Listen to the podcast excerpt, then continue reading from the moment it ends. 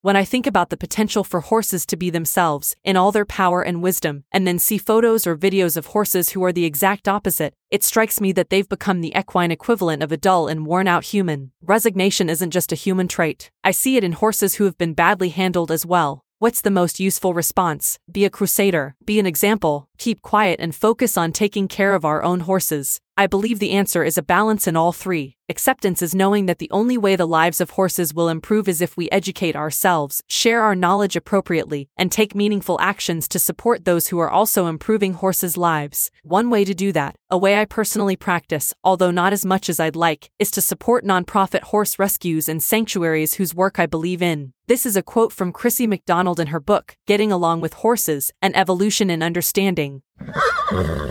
Welcome to the daily Second Half Horsemanship podcast, where we talk about using your mind more than your muscles on the path to better horsemanship in the second half of life.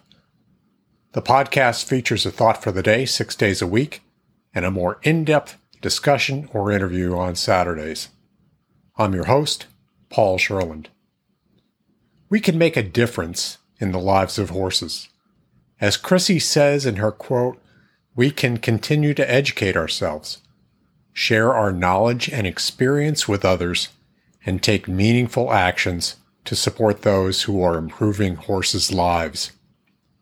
One of the goals of second half horsemanship is to encourage and support those of us in the second half of life as we continue to educate ourselves.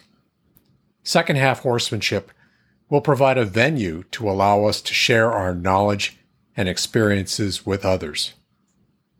If you'd also like to support a deserving horse rescue, I ask you to consider supporting the Bluebonnet Equine Humane Society here in Texas.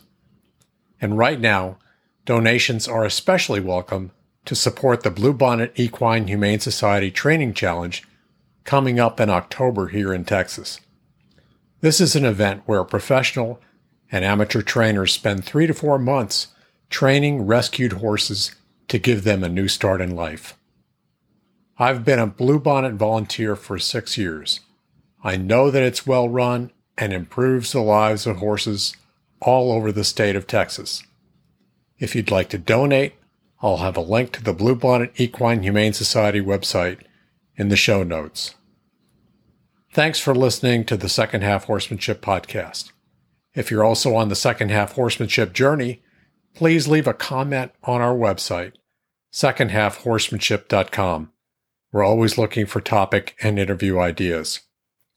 When I use links to books, products, and services in the podcast, some of those links might be referral links.